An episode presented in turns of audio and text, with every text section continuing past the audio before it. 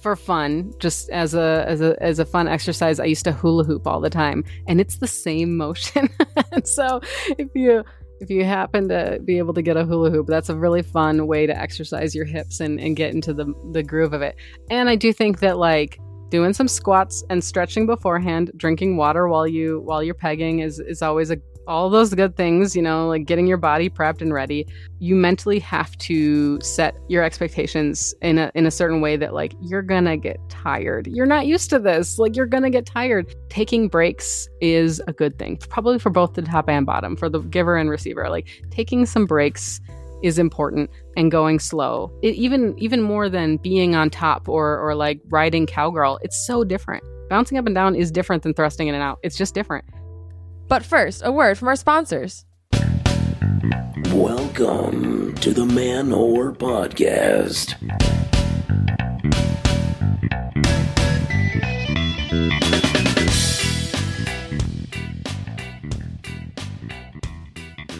Shout out to the trad wives, the work from home husbands, and service subs who keep the kitchen spotless. This is Billy Procida, and you are listening to the Man Whore Podcast. Trad wife, did I say that right? Is it trade wife? Is it? I don't know. Whoa.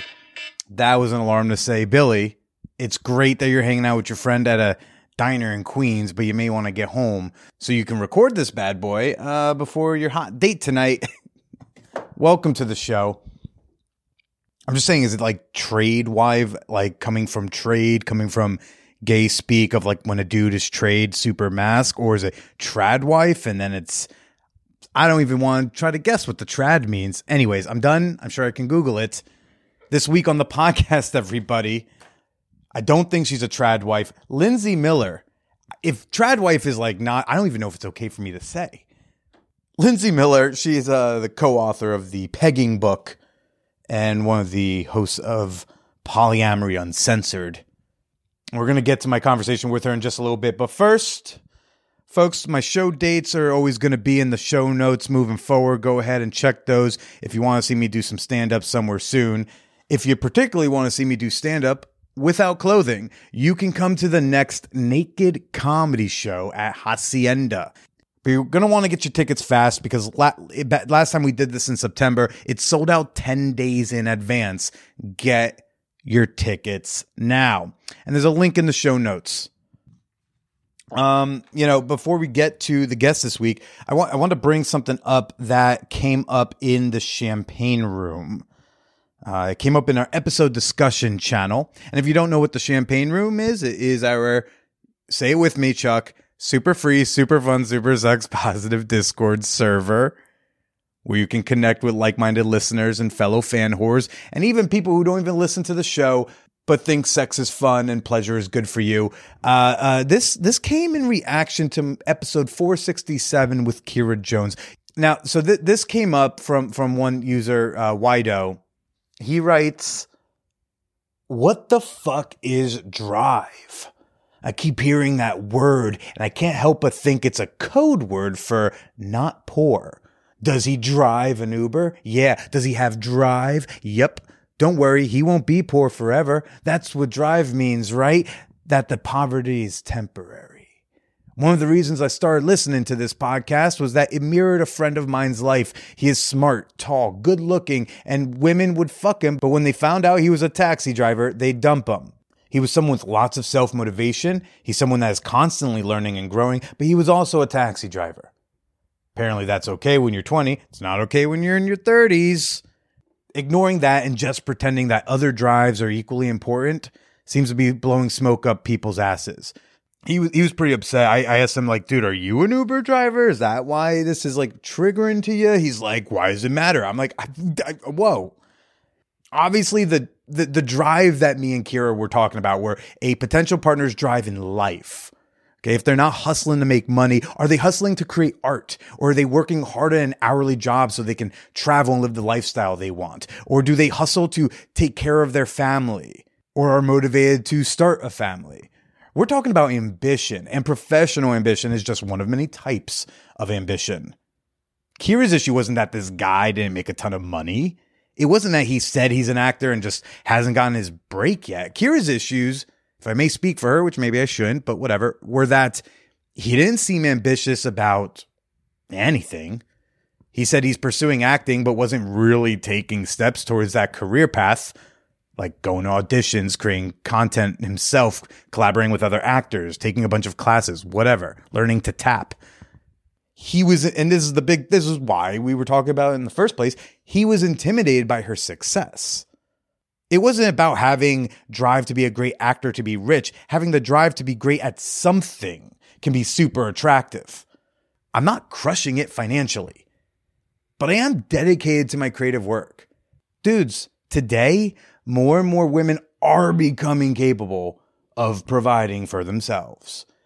And you know what they want that you could give them? Like a half decent dude.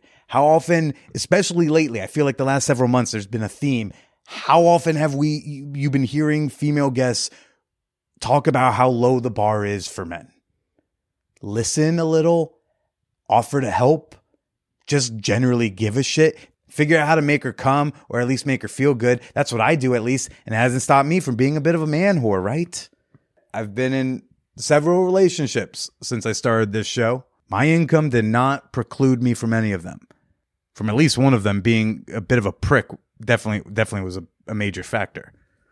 Okay, and this is confirmed. We got we got quite a bit of listener feedback in that thread uh, in the champagne room from several uh, female listeners, and I just feel like you know if you're a guy and you're listening to this and you're thinking I sound like quite the cuck, listen to the women themselves.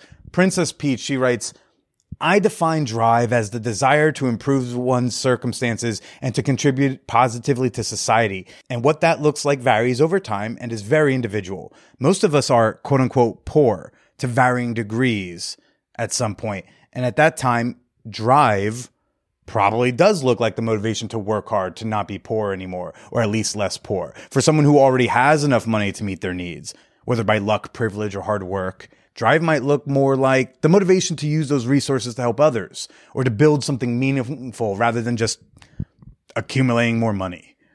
For those who are parents, it is also a desire to raise the best humans possible and to give them a good life. That sort of drive is what I am looking for and have been lucky enough to find. Mary Beth writes, Lack of drive is a contributing factor in my last breakup. I kept and keep climbing and climbing professionally, and he completely stagnated years ago, and it became an enormous turnoff. Not that he doesn't contribute financially, but zero drive, no umph, no desire to do a little better. At 44, I'm done having children and I'm not looking for a dad for the ones I have. I have a career and support myself and my family, so I'm not looking for someone to help pay bills either. So my partner's drive doesn't exactly matter to me. I have a partner that we meet up, fuck, smoke a joint, and say, see you next time. I don't even know what the guy does for a living, and we don't really talk much past pleasantries. I have another partner, my, my current favorite, and he's well educated, has a very good job, takes me on nice dates. We stay in hotels sometimes. We're currently planning a weekend getaway to Colorado next month. We laugh and joke and talk at the same level. I could on a dime confidently invite him to a work dinner and know he could hang. I'm incredibly attracted to his success, but I still am not looking for another husband. He is filling the respectful, kind of funny, attentive, and very fun to hang out with boxes. But my partner I meet to fuck fills different boxes. All of this to say everyone is so different in their wants, desires, needs. I think it comes down to being honest with yourself about what you want and then not being an asshole. I think I think the one of our mods in the champagne room, Julia. I I think she I think she really nailed it. Which, by the way, we covered Julia and come for this comment because uh, every week uh, the best comment in the, in the server gets covered in cum. You'll see what that means. Join the server, you'll know what that means. Okay, Julia wrote. I just want to say that this drive we're talking about is an internal process. Drive is not what happens when someone else is nagging you to do things. First, a person has to have goals. Big or small goals, short term or long term, doesn't matter. Got to have at least one goal. Now, what's going to light a fire under your ass for you to achieve that goal? What are you going to do to make it happen? Where's your motivation? Motivation equals drive. Why the fuck do you get up in the morning? Some people are driven by money. Yeah, that's fine. If you want a lot of money. You'll have to earn it. That you know that just means you have to plan your career and work hard and uh, have a great uncle connection, whatever. You have to take certain steps, whatever they may be, along a path in order to reach your final objective. In this case, to be rich. Some people are not driven by money. Hi, nice to meet you. As long as they've got enough money to get by, oh, this sounds like me, they're fine. But they want nothing more than to be a famous musician. Well, then the driving force for them is that dream of playing on a stage in front of thousands of people. Once again, there's a path they have to take to get there. Ass loads of practice, networking in the local music scene, writing and learning songs, taking initiative to contact people about setting up gigs, all that shit. People who have goals without having the drive to reach them might look like oh this this hits close to home because I literally just bought our our tickets for the, the fan whore mega millions pool, but this might look like buying a couple of lottery tickets each week because their goal is to be rich.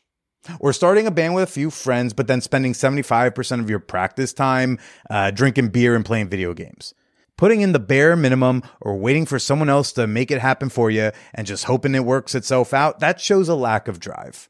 Yeah, both of my examples are career related, but it doesn't matter. The template is the same. It's all about having some kind of goal and putting actual honest to God effort into reaching that goal. You could want to build a cabin in the fucking woods and you have no interest and you want to live off the land and you have really no interest in trying to accumulate some kind of massive amount of wealth.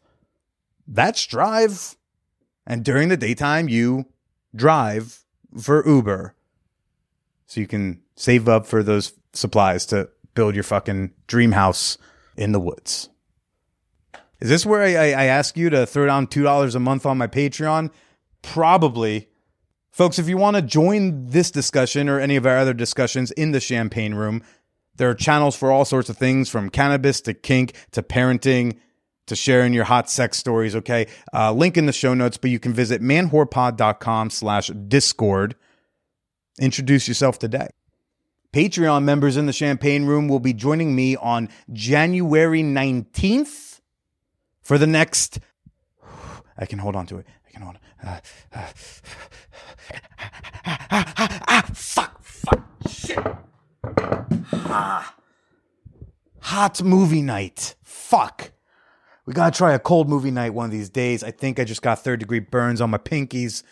Yes, hot movie night. Uh, Patreon members in the champagne room, we will be gathering around to watch A Night at the Adonis.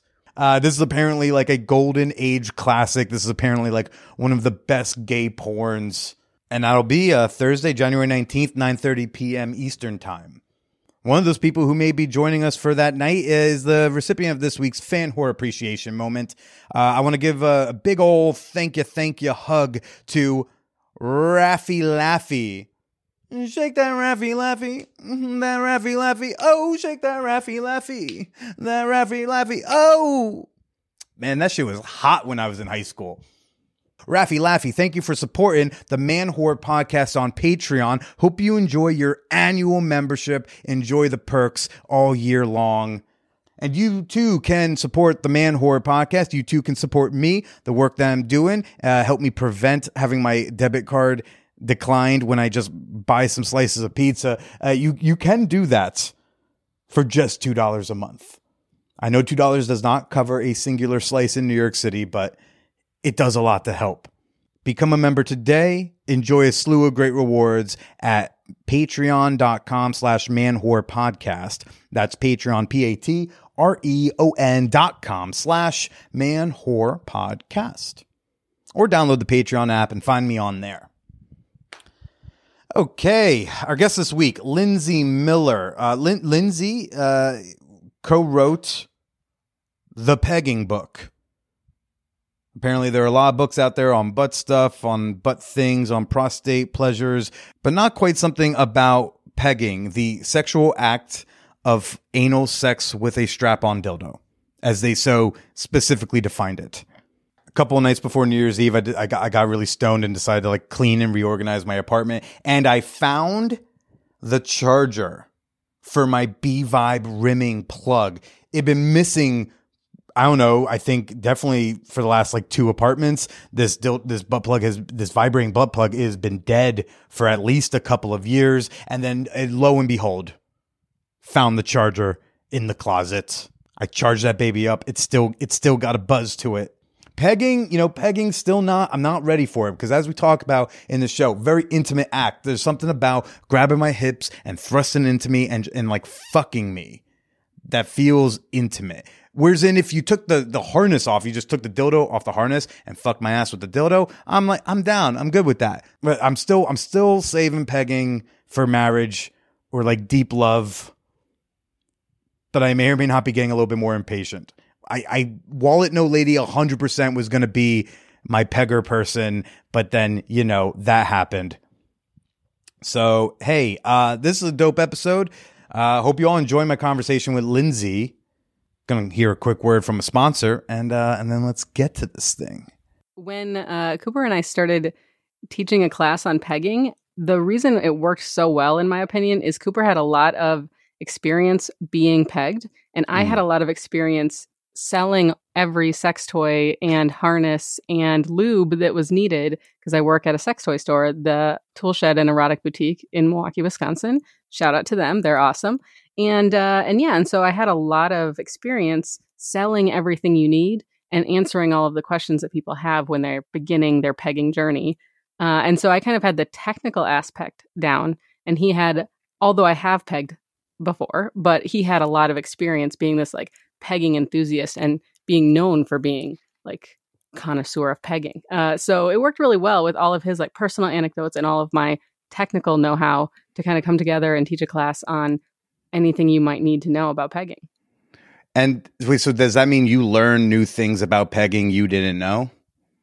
Um, yes, I would say that I definitely learned some things. I mean, I don't have a prostate, right? Like, so I, I was, I'm a cisgender uh, woman, and so there are, there were things that were in the beginning when we started a class together that were interesting to kind of correlate like a prostate orgasm with a G spot orgasm and how similar they are, and how we could like talk about them together, and how if someone we're so lucky to be able to feel them both at the same time, which Cooper has. Uh, they actually feel very similar, a G spot and a prostate. Uh, and so that was really interesting to learn. But otherwise, I guess I, and maybe some of the more like things that Cooper has talked about with his doctor, you know, about potentially how the health benefits of milking the prostate. That wasn't something that I've ever had a conversation with my doctor about. yeah, you, you didn't know. Oh, decreases the cancer risk. Well, come on, boys, get get into it. Yeah, for your health. potentially, like I don't think there are a ton of uh, studies actually proving anything, but potentially, and it couldn't hurt. You know what? If there are enough dudes saying, actually, my jizz is good for your skin, I mean, the jury's still out scientifically, but I'm pretty sure I saw one kind of study. I think we could do the same with the with prostate play. I think, yeah. you know? yeah. Again, it doesn't hurt. A lot of people want to tell you to do something sexually because, like, well, I read a study, it could reduce the risk of this or that at this point, if they keep telling us that different ways of coming reduces risks of cancer, it's like maybe just being happy can yep. help reduce the risk of cancer. maybe just feeling good in your day to day makes a little less darkness on the insides. I don't know, but yeah, yeah. I mean, yeah. Again, I think that it's it's worth a shot. Yeah. Well, I'm here today uh, with Lyndzi Miller, pegging expert, co-author of uh, the new The Pegging book, and uh, also a fellow podcaster, uh, co-host or co- just host of uh, Polyamory Uncensored. Yeah, I, I host. I, I do have a co-host, um, uh, but I am kind of like the uh, organizer, producer. I do all the um, the back end and editing work as well, which has been interesting and fun. And and uh, and yeah, and so the polyamory uncensored, we interview polyamorous folks and talk about their journeys and um, and yeah, and mostly started with just interviewing all of my friends. And then the pandemic happened. We started move, moved over to Zoom, and now we can interview anyone. And so we've interviewed people all over the world. I feel like it's a category of podcasting, whether you know it's polyamory or like explicit sexual talk. If you're doing it long enough, you just go to sex events and someone's like, "Oh, like do does anyone ever go up to you like at whether it's like an orgy or a kink event, be like, wait, are you the podcast chick?" Oh yeah, definitely, yeah. Uh, well, and I think also because I, I help um, organize the local events uh, here in Milwaukee for poly folks. Sometimes people will just know me like from my voice, or mm. some people will know me as a writer or something and they'll be like, "Oh, you're Lyndzi? Oh, okay, all right, I see." And I I spell my name weird, and so that also helps if people see my name. They're like, "Oh, I know that name. I know that Lyndzi." yeah, yeah, yeah. It's like I only know one, no one, one Lyndzi who spells it that way. It's definitely yeah, exactly. the poly kinky chick with all Yep. the strap-ons. Uh, it's right. Does that does it ever get uncomfortable for you, like at an event, because like you're known as the organizer? Um, I would say that like on FetLife and at maybe other uh, Meetup, actually a couple times on Meetup, I will get messages asking folks like before uh, a class, and all of our classes are are not demo classes; they are lectures, right? Mm. But people will ask, "Do you need a pegging bottom?" And I'm like, I don't know you, and I'm not doing that. no, we don't. Um, and so that will be kind of awkward. Um, but then in person, I don't know that it's been too weird. I think the only thing that has been strange is like if I'm interested in somebody, it's can be um, people can be intimidated by me sometimes and are like afraid to talk to me. And I was like, okay, well that's sad, but also whatever, you know. Do you think that's to do with your general demeanor, or do you think that's to do with like uh, your position of authority or whatever? I think it's not well, it could be I think my position of like, you know, if you if you're gonna do something with a an organizer or someone who's known in the community and you fuck things up, I think it's a higher pressure, right? Like because you might have to leave. I, I mean, and I never Yeah. try to. Yeah, I don't want to tell people like, oh, if you if we have a bad date, you have to leave the community. I would never do that. But also, like, I'm sure that's what people feel. Yeah, but there's also an element of like, if you can't eat pussy well for the good of the community, I must expel you. I would never. But also, yes, I guess I guess that's how people will feel, right? I can, I could see that, and so A I few- think people are, are a little afraid.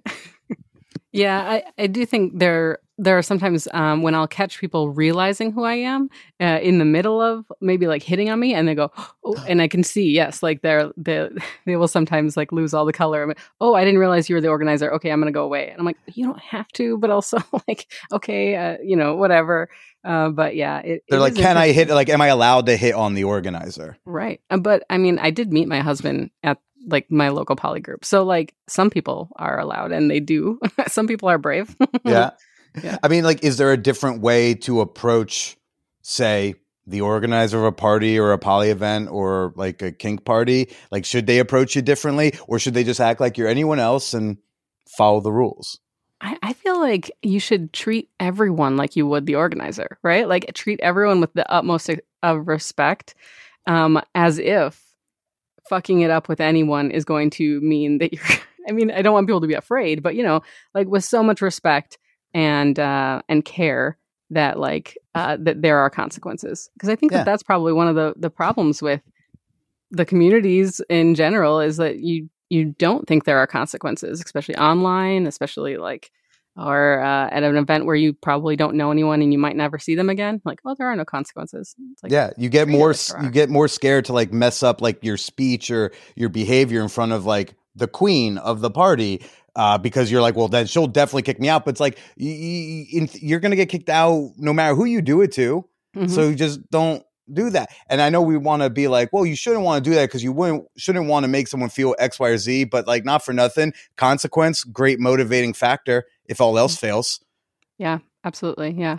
Yeah, and just treating people with respect. I mean, everyone's def- definition of respect can be can vary a bit, Mhm. and you know, people are afraid of being creepy, and sometimes that will prevent them from doing anything at all, and that's not necessarily good either, right? I've been on dates with people where like nothing happens, no one makes a move for. I feel like you know five dates. It feels like months and weeks of time, and and when I finally kind of break down and I'm like, so do you even like want do you want to keep seeing? They're like i'm just scared. I don't know what to do. And and uh and and that kind of um prevents people from moving forward because they're so afraid of i don't know making a misstep. So there's got to be some kind of medium like there's some kind of ground in the between there. There there's an element of the like I don't want to make a misstep, which I think everybody just has in general and always Mhm. has. But then you know over the last let's say five six or so years. Uh, I do think like there are a lot of dudes who are being a little more reserved because they're just like they know the rules have changed and they may not fully understand the new rules. They want to, but it's all nuanced or whatever, and so they're they're a little like nervous or you know trepidatious, and they don't want to like cause a, do a misstep that like would cause harm, right? Yeah. Um, do you think that's zoomed out grand scheme of things like a good progress step? I guess I think that being careful is good. There's a level at which being too careful seems to everyone else like you're not interested anymore. So Yeah. I think k- keeping open lines of communication is so important. Being like, hey, you know, I don't want to make a misstep here, but I'm interested. Just saying things like that, like b- being very clear about what your interests are and, you know, where your boundaries lie. I think those are re- that's really important. And I, now I know how I at least attempt to, uh, but like, how does somebody do that and still keep like a sexy vibe? Mm. Because like I've tried to explain it as like if you ask for a kiss the way like a nervous Swiftie asks Taylor for an autograph when they run into her at like Starbucks, like yeah, that's not gonna be like really hot if you're like shaking and nervous and sweating when you're asking for like to to advance sexually with somebody like at a play party or, or on a date or whatever. But uh, you know, yeah, what what would be your tip? Well, I do think practice makes perfect. You know, like sometimes um, when people are new to flirting, it can be really, really difficult. But the more they try to, try to flirt, the more they they practice flirting, I think the better people get.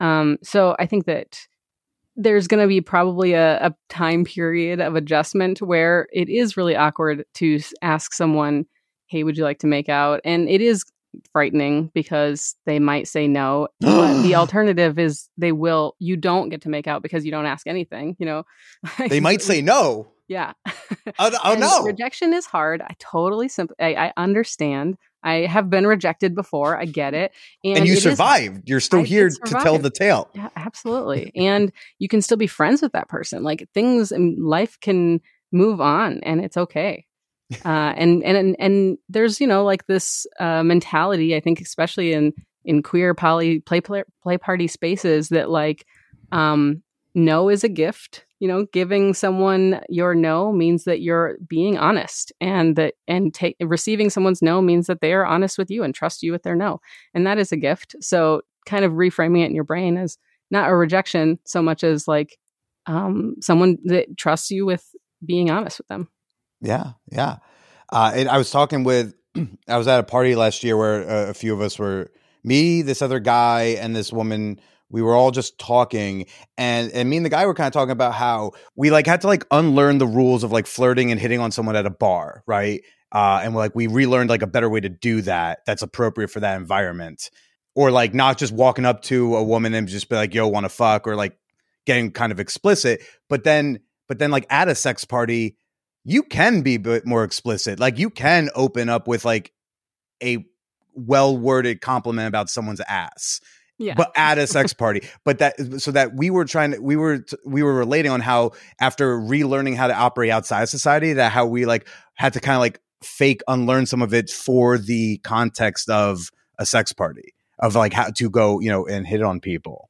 Yeah, it can be a bit of a different world uh, for sure. I, I and I feel like even just going to poly um like meetups and socials, I do feel like I can be a different person. I can talk about my husband and boyfriend in the same sentence and I don't have to worry about this person being like, what the fuck are you talking about? You know, and so um yeah, you, you have to like yeah, you reframe things. But when I'm hanging out in a family social, I'm not going to be doing that.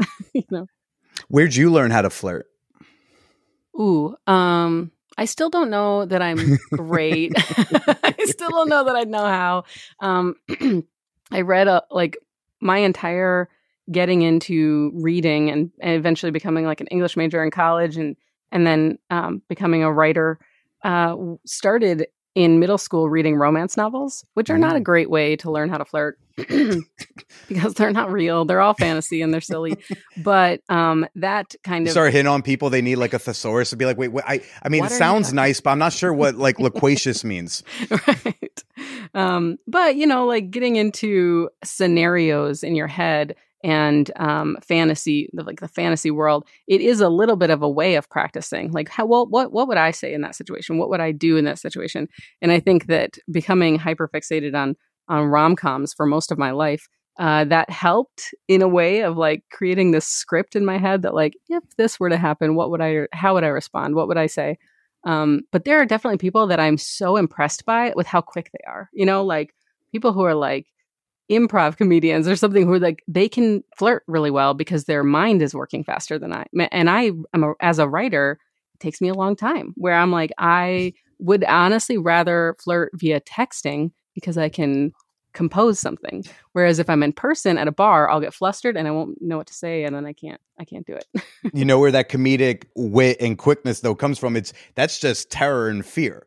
All this is like I'm in a position where like I have to be charming and funny and flirty or I'm to look like an idiot cuz like on stage when you're like if you're improvising or riffing or where you, you you put yourself in a corner comedically it's like the next thing I say has to be funny. So that like survival instinct of like, what's the next funny thing you have? What's the next like good compliment about someone's eyes you got? Cause you need it now. It's, you know, it's, it's kind of like a, a fight or flight, uh, just kind of getting thrown into the deep end. That's fair. Yeah. And I guess I, I have, I, I end up flirting so much via text that I, I have to warn people. I'm like, my bark is different than my bite. When I'm in person with you, it might be different. And I'm sorry because I'm very flirty online.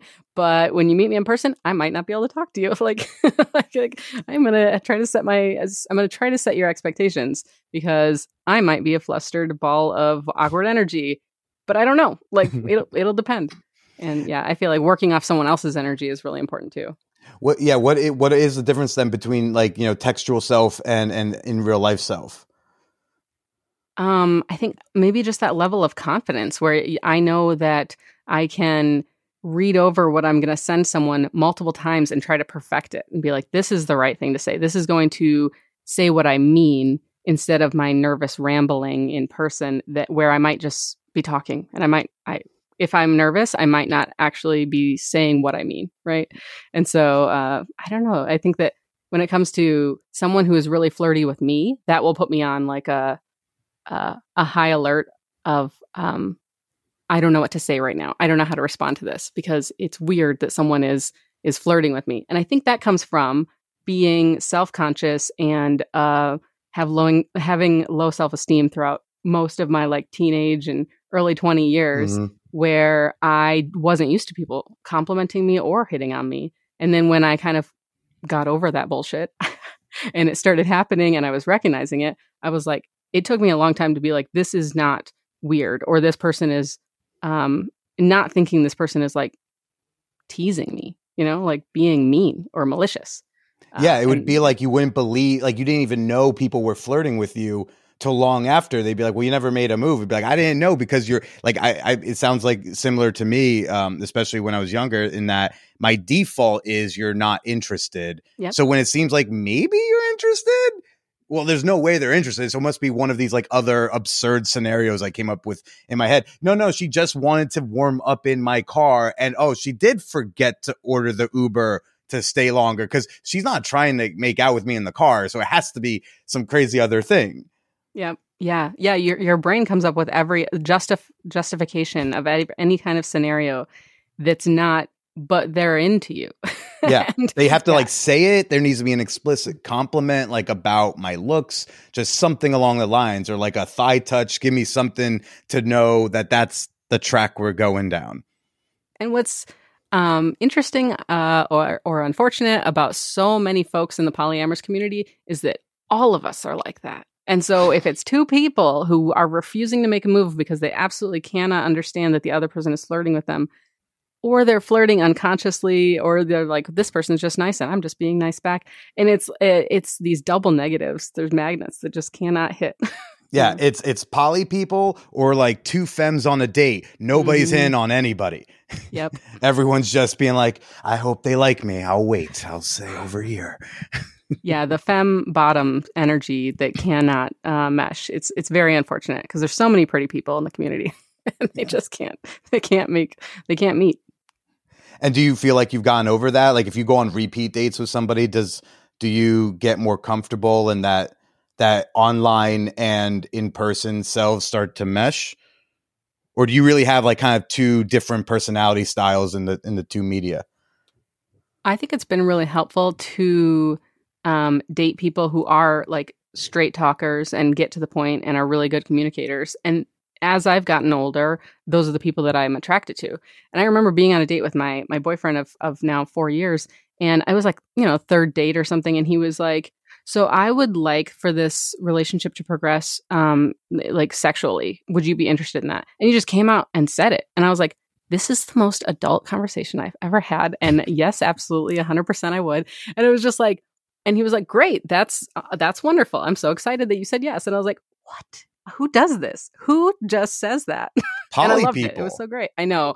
Poly Which is why hitting on people in the normal population could be awkward because it'd be like this would be a very good way to like come on to you with like this group of people, but like you know civilian at the bar, uh, it's like I gotta I gotta figure out how do normal people do what I normally do explicitly with the the non monogamy folks. Right. They play a game, you know, which again, the game is fun. I played the game throughout my entire 20s. It's a fun game to play, but uh but at some point when you're losing the game because you're playing it too hard, it's like it because it doesn't it's not fun anymore. It sounds like you are one of the big organizers of your local scene. I mean, back to how was that 14, 15 years ago, something like that. Yeah, yeah. We actually started the group 14 years ago. The Milwaukee Poly Group is just what we call ourselves, and um, and yeah, we had our 14 year anniversary this January. And what was it like to start something like that back then when, you know, every once in a while we're seeing some non monogamy in TV and film, but back then it was sparse, if at all. Yeah, it was so interesting. So I was 21 at the time, um, and I was in my very first polyamorous relationship. Um, and You're 21, you're in your first poly relationship, and you're like, I could organ, I could run some shit. Yeah, well, I mean, what's funny is there was a local meetup, but it was they were all over 60, and we're talking. You know, I'm like try, trying to have a conversation with them about coming out to my mom, and they're talking about coming out to their adult children, and it was just there was a disconnect. And even though they were wonderful people and super lovely, I just felt like a disconnect. And Tristan Taormino was coming out with her book opening up like that year. And she had a like I don't know kind of fireside chat thing, a book signing event at the college I was going to, and it was packed. There were a ton of students there, a ton of kids my age. And so I was like, well, even if folks are just interested in ethical non monogamy, there's interest. Like there are people my age. And so I, we, my, my boyfriend at the time and his wife and I started the group with the, uh, at the time, again, I was 21, with the assumption that it would be the young Milwaukee poly group. Like we are the young folks. We want to come and talk about young, new poly issues uh, we dropped the young a couple years down the road because I was like, well, eventually we're not going to be the young or new people in the group. So, uh, so eventually we dropped that. But, but yeah, uh, our our intention was to create a space to discuss poly issues and support one another and get advice from one another from like the position of being new and young and having no fucking clue what you're doing, making all of the mistakes, commiserating about all of the mistakes that we're making. Um, so yeah, that's why we that's when we started it. And I didn't work at the Toolshed at the time, but I knew the owners and I Mhm. asked if we could use their space after the store closed. And that's kind of how I developed a relationship with the Toolshed, which was amazing. You know, it started this really long friendship with the owners. And then I eventually started working there and I've been there for 10 or 12 years. I can't remember. 12 years. Yeah. now, now pivot a bit on onto pegging. yeah. Now, now you had you had done some pegging in your Yeah. time before doing the book. Now, is pegging like like one of, like is that like one of your things, or is it just like? Are you the chick who co-wrote a pegging book and is like, yeah, you know, is uh, I could take it or leave it, What's funny is like, um, for me, or did you get more into pegging? Did you write this book? You're like, I've been missing out. um, I definitely uh, enjoy pegging, but it wasn't something that my partners were super into during the time of writing the book. So what was interesting, but like my exes were. so what was kind of funny is that like I had a lot of experience with my exes, but at the part, but the partners I have at the time and, and at the time of writing the book weren't super interested. They were like curious, but like Well, not, honey, it's for the book. yeah, exactly right. Um, so I didn't get more experience by any means because of writing the book, though. You know, I'm on like I'm on the Wikipedia for pegging now, and I am cited. Yeah, isn't that weird? I I mean, it's so now I am a, like a known person on to be able to talk about pegging, but in my everyday life, it's more about the the knowledge of pegging and all of the the products and things that I can talk about and the benefits and the and the and then the, also like the social side of pegging like getting over stigma getting over that internalized homophobia and misogyny that goes along with anal sex and play and and all of that stuff i really like um enjoy talking about enjoy writing about. But then the act of pegging i just didn't have a lot of i don't currently have a lot of interested parties except for people who are complete strangers which is like a whole other thing because i'm a demisexual. And so i feel like for me pegging is like super vulnerable for both parties Yeah. because I'm doing stuff to another person and they're receiving and like and that can be super vulnerable and it can be a super intimate act. So for so many people that I've talked to about this, they're like this is purely kinky and it's just something that I do with with maybe strangers or people who are just interested in pegging and I'm not interested in dating them. And for me, it's like the opposite end of the spectrum where I have to be dating someone for a long time. I have to be trusting of them. I have to be they they have to be super into it and I have to be super into it at the time and it's got to be like a enthusiastic loving thing. Um and yeah, and it has been really interesting to hear other people's idea of what pegging is and then my own feelings around like I will only peg someone I'm in love with. like, you know. And so um, and I'm saying like I'm waiting for I'm waiting for Mhm. someone to peg me that's in love with me. That's Yeah. I think for some people it can be that reserved thing where you it, it is so special, but it doesn't have to be. And I totally Mhm. understand people who are like, no, it's just fun. It's just sex, and it is just sex. And I, I definitely agree that it but there's um, something different about like the grasping the hips and like the Mm-hmm. right because like I like I like getting my ass played with. Like you can use toys on me, but I haven't let anyone like strap it on. You take it off the strap on, I'll let you use it on me. But the act of like the strap on and bending over and having someone like grab me and throw like that yeah, that's the intimate part and that's the part that i would like at least for the first time would like to reserve for someone else also because i don't have much else to save for that special person i'd like to give them something yeah, hmm i've that's done too much um but it is funny when i walk around the street that like I, you know if i wear that shirt and it, people will actually still 2023 people will still ask me what's pegging What's pegging on the Oh, train. yeah, and it's Oh, like well, I get off at 14th Street. I'll just be like, Google it. Not Yeah. on the train though. Don't you don't want to do it when you get home. Mhm.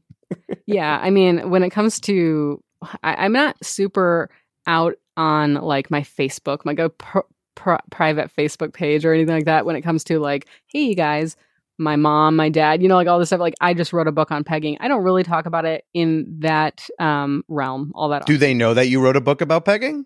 uh, my mom does yeah she Your dad doesn't. My dad doesn't but he's like a trump oh. supporting republican i don't really talk to him so like oh, there's never really been a situation your parents still? him, Oh like- yeah, and your parents are separated. they right, right, separated. Yeah, yeah. So it hasn't come up. Even if he did, he probably wouldn't talk about it. So that's which is fair. I don't want to talk about Peggy. Does your mom want to talk about with it to, with you too much? Mm, mm, so we haven't had an opportunity to do that. Uh, I think she was more just like, "I'm really proud of you," and I was like, "Oh, that's nice."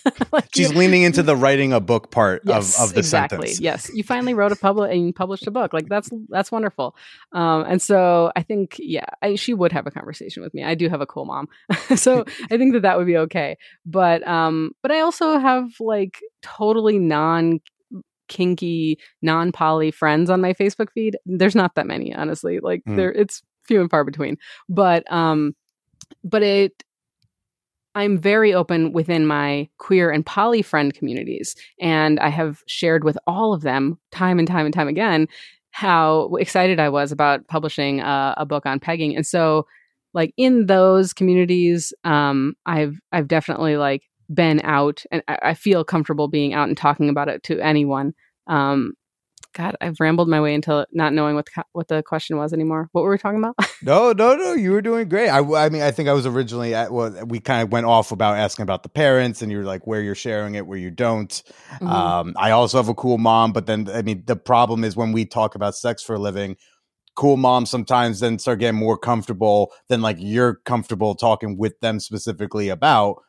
Oh, and absolutely. and and I'm just like like I you know I, at the Brooklyn Sex Expo I had a I had a Motorbunny on my table I was raffling off and my mom came to visit at the expo and then she like had too much fun with the Motorbunny at the she was playing we have a really good video of her just having too much fun and I'm just they're like who's that random lady I'm just like that's my mom she's really too into this toy. Uh, Mm. I was like, she Yeah, deserves when- pleasure too, but I don't want to hear about it. You don't want to know. Yeah, I just don't want to know. When I came out to my mom about being poly, uh, and this was, you know, really early on, uh, she was like, "Oh, your dad and I kind of did that." I mean, we lied. We lied about it the whole time, but we did that. And I was like, well, "That's not the same, mom. That's the opposite. That's the exact opposite." But okay, thanks for trying. Uh, and then years later, with her now husband, she was talking about how they kind of have like a rule um he was in jail for like a, thir- a third dui or some fucking bullshit. I don't know what but he was in jail at some point and they had uh an agreement that she could have uh, another relationship while he's in jail. And i was like i really don't i actually don't want to know. I don't want to talk about that. I don't i don't want to know about that at all. But i'm glad you feel comfortable coming out to me about being open. Uh i guess i'm the person to talk to about this but also don't want to know. I just don't want to know. Well, I mean, uh, th- that kind of goes back to when, especially in a, uh, we'll say, just a smaller city, which is all cities to me, the uh, elitist New Yorker. But no, it, you know, when you're starting in a way to build a space like you did in Milwaukee and, and have, there's something about being that person who like puts the, who lets their freak flag fly. You've put it Mhm. out there. And you're like, people are going to know that I'm like this. I don't give a fuck. But then it tracks everyone who's in your orbit they want to talk to you privately they're they, they're just like oh gosh i had no idea no one else was like me in bixby right Mhm, mhm. and then like you are now the resource for that because you were just you were just like one of the early people to be brave enough to say so Yeah, absolutely. And I think uh, being that I now have like a podcast about polyamory, a book on pegging, and I work at a sex toy store, I get a lot of DMs when Mhm. it comes to like people are like, "So I have this poly issue. Can I can I get you a coffee or can I just talk your ear off via Facebook Messenger or whatever? Um, I am interested in pegging. Let me know what I should buy. I have, you know, like or gosh, I feel like people well, oftentimes it's poly advice, sometimes it's pegging advice um or even you know i'm interested in getting my partner a sex toy here you know these are three uh, things i'm thinking about what do you have what do you think yeah so i definitely do get that i feel like an ambassador of like sex positivity sometimes and i love that role i do love it but can be exhausting because i'm like google is free seriously And or it's now I like hi i have a fucking podcast like just Yeah. go listen like I had a I had a bully from high school DM me years back to be like, you know, like me and my girlfriend, uh, we like playing with my ass. I think I might be bisexual. Could we talk? I was like, can we just get over like all the? Th- can we first address like all the shit you called me in high school? Because Right. we didn't really do anything in between there. I don't think we had a reconciliation. Mhm. now I don't think I can also like help you know Sherpa you through your sexual identity right for free you- too like that's for free. always Yeah, yeah, there's that too. It's like first, I think we just need restitution for what happened in the past, right and then we can start in the well, I think that was actually a huge motivator for having the podcast and writing the book is that I was like, you, I can send people somewhere where I'm just Mhm. like, I don't want to have this conversation. And it's often the same conversation over and over and over again. I can now send someone to go buy my book and I can go send them to my podcast, which has almost a hundred episodes. And I can be like, go sort through that, you know, like just do that first and then come back to me. Cause if you have something that I haven't talked about, which is almost impossible at this point, then I'll answer your question. But yeah, I, uh, I, I, I think that was a huge motivator for me. And one of those questions, I at least I see a lot on Reddit, and I've I've heard from time to time, uh, uh, are women who have male partners, and the question is, how do I get my boyfriend or husband to let me peg him? Because Yeah, they I mean, really fucking want to. They love that Broad City episode, and they're like, "I want it for me now." And there's like, Mhm. "Ah, he won't let me grab the butt." So now, I mean, I'm sure you're going to give me a very politically nicely worded, uh, proper sex educator uh, answer to what I'm going to purposefully phrase as this. But how do you? How do women convince their men to let them peg them? Well, I will say first, I get both sides, right? How do I convince my female partner to peg me? And how do I convince my partner Mm-hmm. to get pegged? I absolutely get both sides. In fact, I would say I get more men asking how to broach the issue than I do women. But I feel like that the first one's a little e- like if she's willing to say put like a finger or two in your butt, I feel like that's just an easier chat than I think the women are having with the guys who won't let them play back there. For sure. Yeah. So I think that one uh, fun option is watching the Broad City episode together, you know, and being like, hey, see this really hot guy who's into pegging? Uh, that's cool. And all of us ladies think that that's really hot. Um, and so that's a fun way to broach the issue.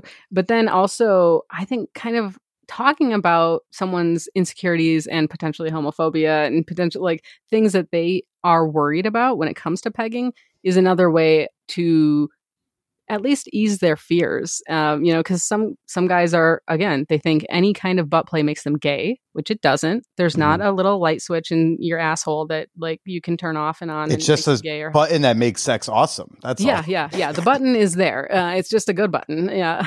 um, and and we talk about that in the book a little bit about like yeah, nothing makes you gay. You either you know you are or you aren't or you're somewhere in between, and you um and maybe sexual exploration opens up doors for you but I, that's not really something to be afraid of that's Mhm. something to embrace that's something to be excited about uh, so i think that when it comes to ass play, everyone has an ass. It's a unisex t- uh, sexual uh, toy, I guess. you know, and uh, and everyone has nerve endings in their ass.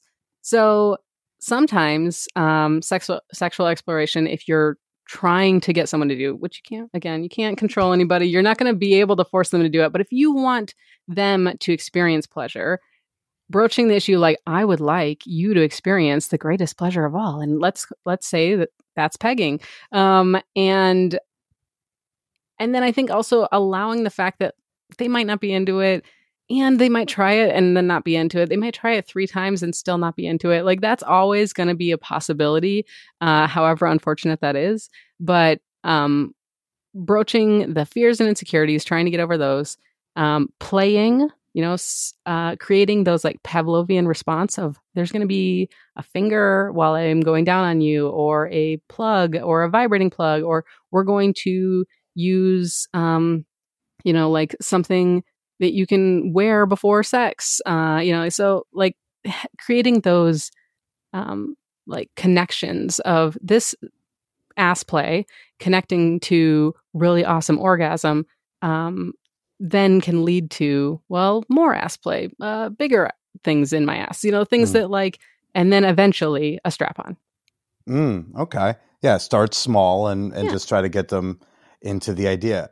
You know, why, why do you think there are so many women who are starting? It just seems, I, I mean, I know this is anecdotal evidence, so I don't want to create a trend. I hate it when like writers do that. Like, you know, oh, Salon, they just posted an article and they said, this trend's happening. No, it's not. You just said it was, and now it will be. You yeah just breathe in. But, but it does seem there is a, a growing interest or a more open interest in pegging from women. And, uh, you know, what do you think that's about? Is it power? Is it seeing a man in a vulnerable position? Is it about like now he can see what it feels like when he fucks me in the ass? Like, what do you think it is that, that chicks are getting really into about this?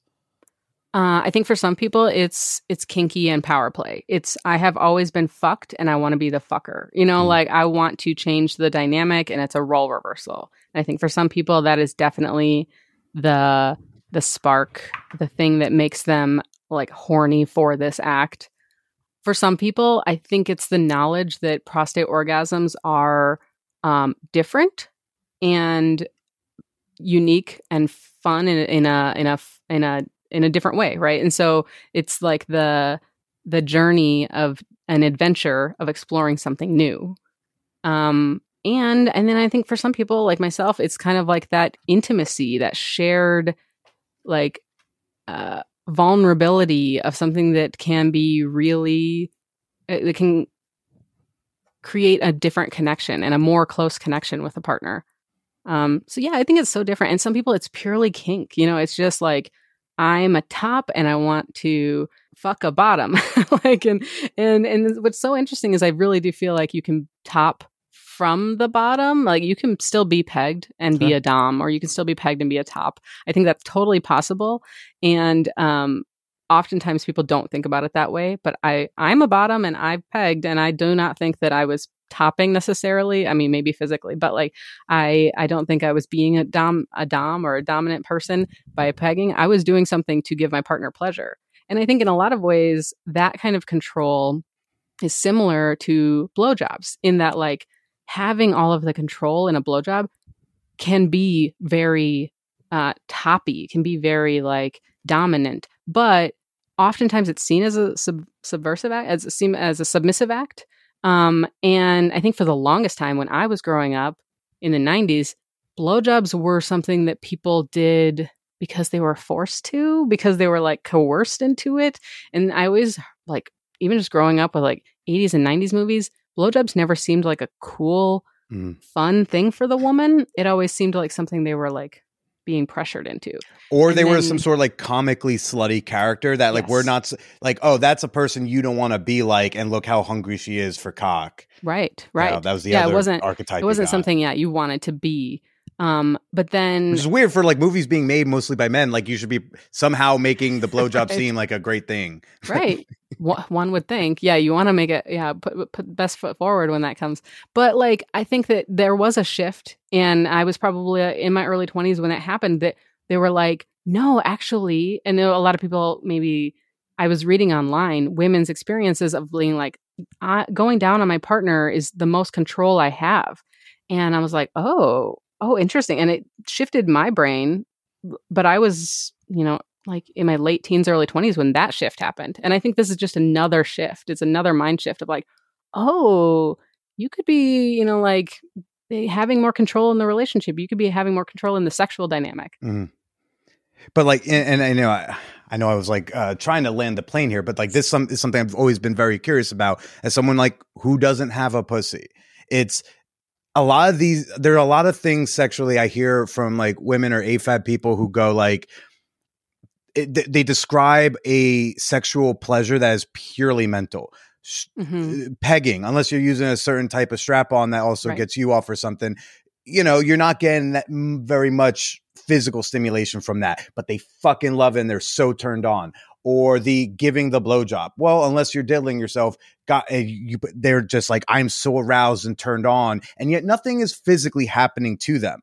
And Yeah. that's something that i know like at least in this body like i don't experience as much because some sort of touch even if it's not on my genitals is is still involved when we're doing something that's mentally arousing. So when you describe like this mental arousal like what does that physically feel like in your body to be mentally turned on and not being physically stimulated while you suck a dick or use a strap on or you, you, something in that realm I, did that make sense to you Yeah. And actually, I think because I identify as demisexual, it is different in my head Mm. because I really do only feel like a sexual attraction where I want to give someone sexual pleasure if I have a connection with them, if I am like mentally connected to them already.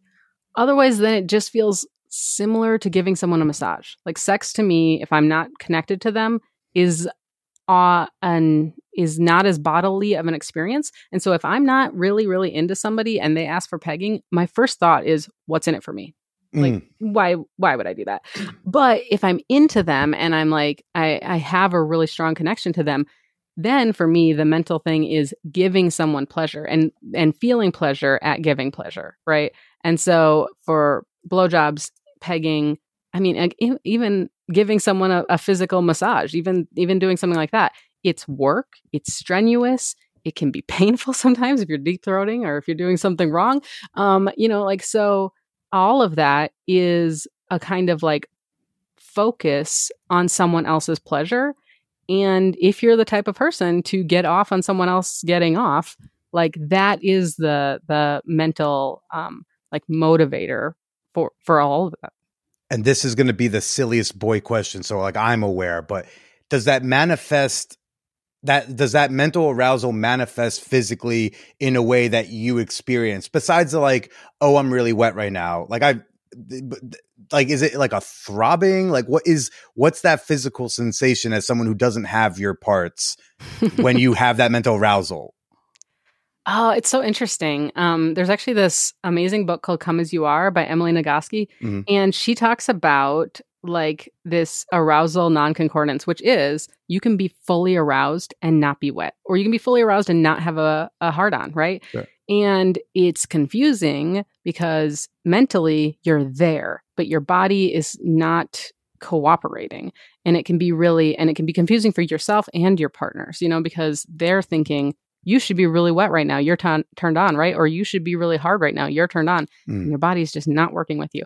And so I feel like mm, the like being super mentally turned on doesn't always translate to being super wet or super or like your body is throbbing. Sometimes it can, and I think Okay. sometimes it does, and that's always really fun. If I'm like going down on a partner and then they start fingering me and they're like, "Holy shit, you're really into this," and I'm like, "Hell yeah, I am," uh, but like sometimes it's not, and you know that's lube is your friend, so it doesn't really always matter. But but um, I think it's like yeah, it can manifest in in a million different ways, and it can manifest in this feeling of pride sometimes i think that's what it is i think it's like i'm proud that i am getting my partner off so effectively Mhm. like that is so cool i love that about what i'm doing right now or like being able to know your partner's like anatomy or just plain like dick going down on them knowing exactly what movements what thing to do with my tongue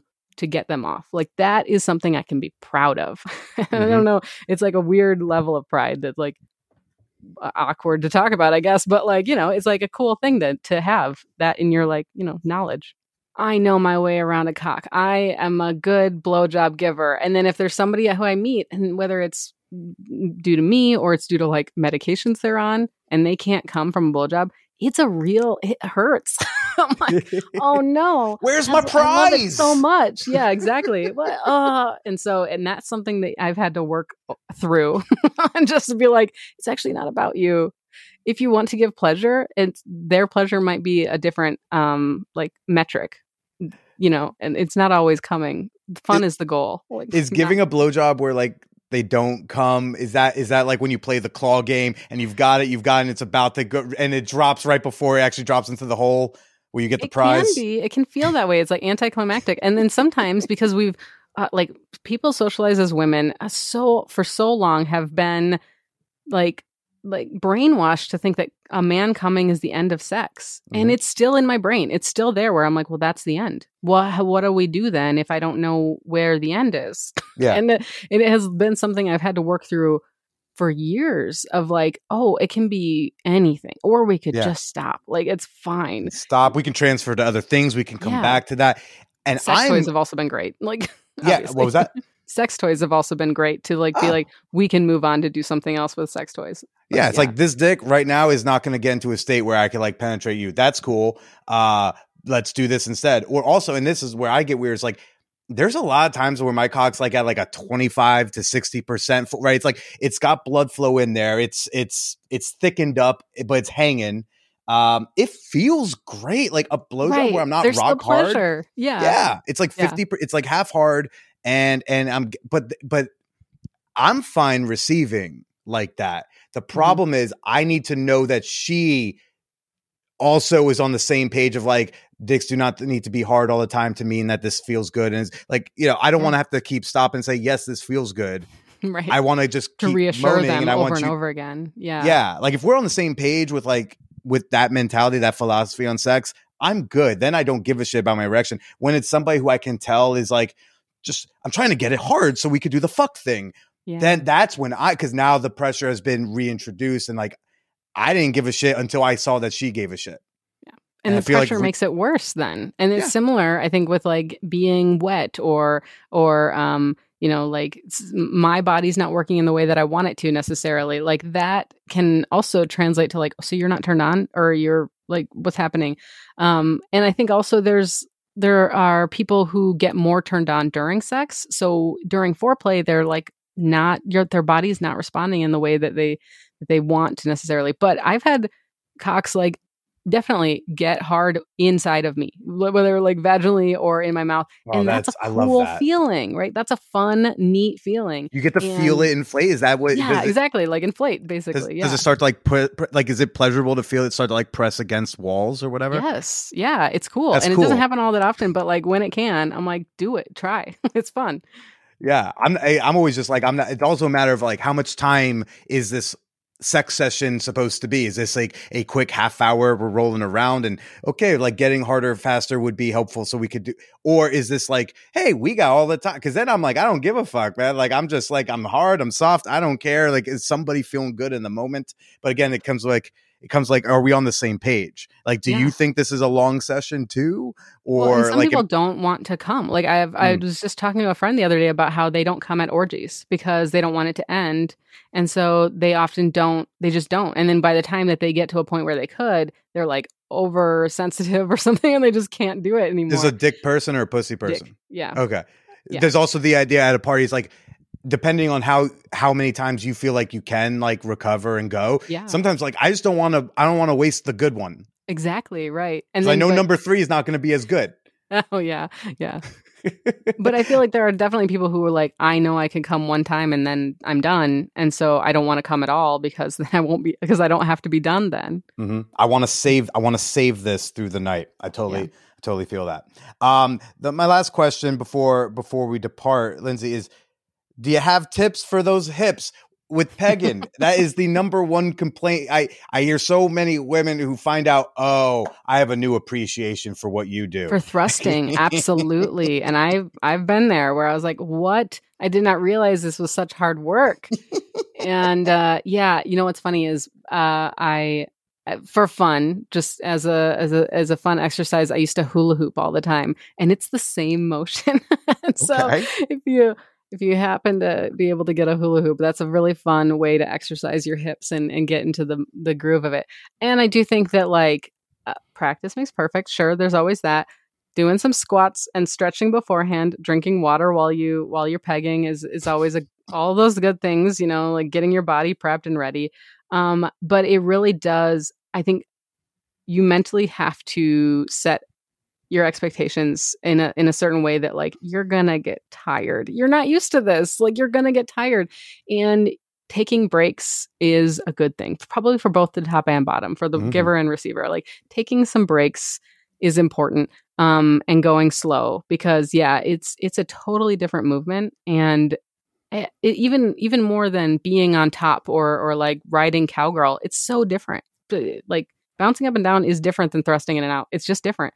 So and you don't know until you try. So it's hard. It's hard to it's hard to gauge how well your body is going to be able to like maintain uh, thrusting. So knowing that you can stop and do something else too is really important. You don't have to come from pegging. You can it can be a, a a point on the in the play spectrum of what you're doing that night. Hmm Well, Lyndzi, thank you so much for uh, making time to chat with us. Uh, this is great getting to know you. Where can people now? The pegging book is out, is available. You can get it right now as we're closing this show. yes Uh, but for now, while they're entering their credit card information, Lyndzi, where can people go to find you, follow you, get your book? So, thepeggingbook.com is a good way to find all of the links and places to find the book. Um, the well, Polyamory Uncensored is the podcast that I um, co-host and manage, and so that one is it, it's a good space space to find me if you want to listen to poly stories and um and then I'm also Lyndzi on Twitter, just at Lyndzi L Y N D Z I. Uh, I'm I've I'm I've been hyper fixating on a certain TV show lately, and that's all I've been talking about. But you know, uh, like I do talk about sex and and and sex politics often as well. So I'm there. Well, uh, Lyndzi, this was great. Uh, thanks again. And why don't you go ahead and say goodbye to everybody? All right, bye y'all.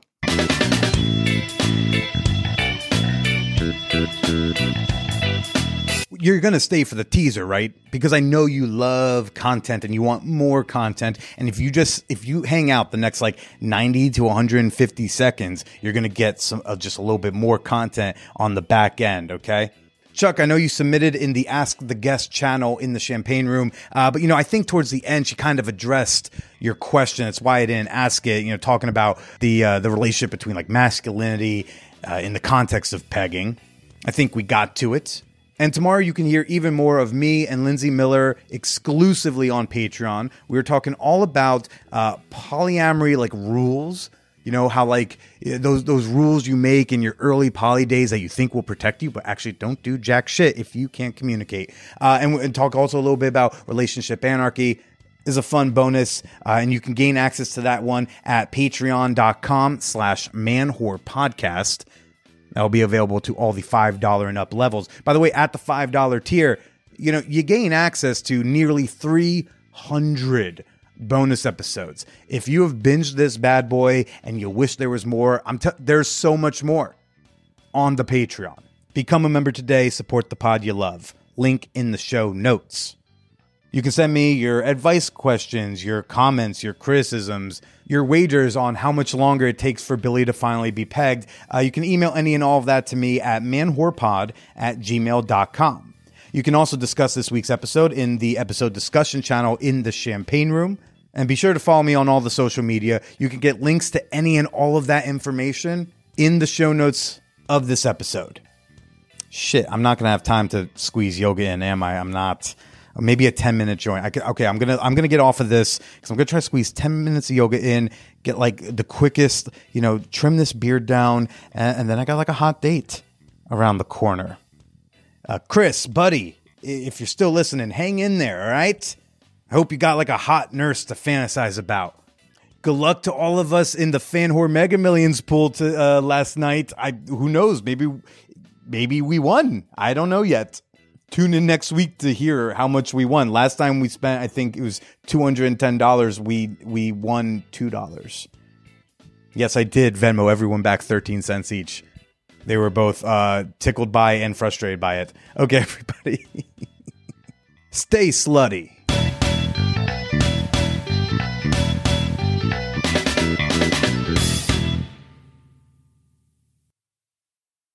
Yeah, oftentimes when I talk about it, um, there It's are like people coming like that. inside someone's usually considered more serious. It, it usually is, and I totally understand that. And I and I never, I, I wouldn't say that um, people should do it. I'm like Mm. saying no, no, no. Please, everyone should use condoms. I, I, I agree, but it's also your personal choice. Sure. Uh, and then I also think that like we should be talking about STIs in a similar way that we talk about getting a cold, because oftentimes it is something like you know an a, round of antibiotics or a you know whatever you need to do. There are obviously you know Yeah. levels to this, and there You got are you got some sores. are- You're gonna have to take a couple weeks off. Yeah. right there are things that are very um, de- detrimental to, to someone's health and and then there are there are things that are very very easy to get over and very simple to find and test for and so oftentimes when i try to talk about the kind of like destigmatized nature of like stis and and and sex and and ethical non ethical sex. Mm. um i try to talk about how like yeah absolutely you should use protection. Use as much protection as you need to feel safe. But also it's not the end of the world if you get chlamydia. It's not. It's not going to kill you. Oh potentially hopefully. It's, it's not the end of the world though. And uh, we have modern technology. Uh, so like y- thinking about stis as maybe like uh, closer to getting a cold